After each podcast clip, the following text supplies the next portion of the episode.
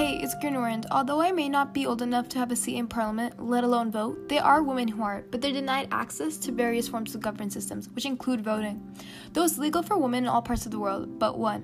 Which one, you may be asking? Well, it's Vatican City, which is located in Rome. It may be legal in other countries, but it's only allowed with consent from a male guardian, which can include a husband or a father. A woman's right to political access, their right to leadership positions, and political participation are restricted in many parts of the world.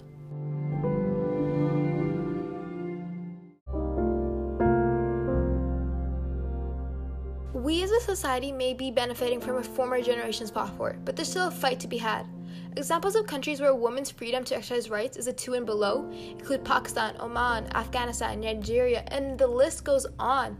Women hold two of the 83 seats in Oman's council, providing little inspiration for the women who do wish to become politically active.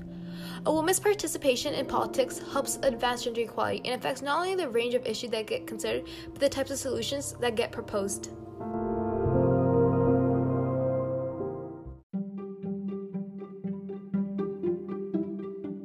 However, there are organizations that can make a difference, such as the UN.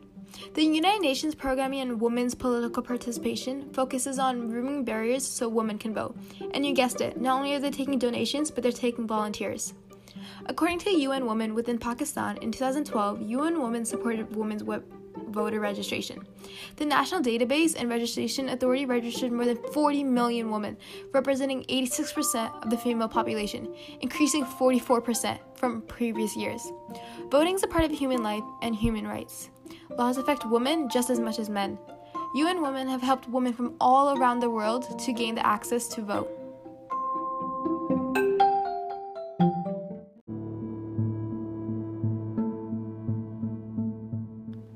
The participation of women is an important key for sustainable development. According to the Interparliamentary Union, women parliamentarians are at the forefront of efforts to combat gender based violence and have been fighting for issues such as parental leave and childcare, pensions, gender equality laws, and much more. You may not be wondering, well, men can do that too, and you're right. Women cannot do it alone. As men hold the majority of decision making positions, they are needed to achieve change. Feminism isn't about anti men, it's about equality. And you can help advocate for women in politics by donating and volunteering to various causes, such as the NWPC, Ignite, the Women's Campaign Fund, and much more. And if you're not willing to put money, just advocate.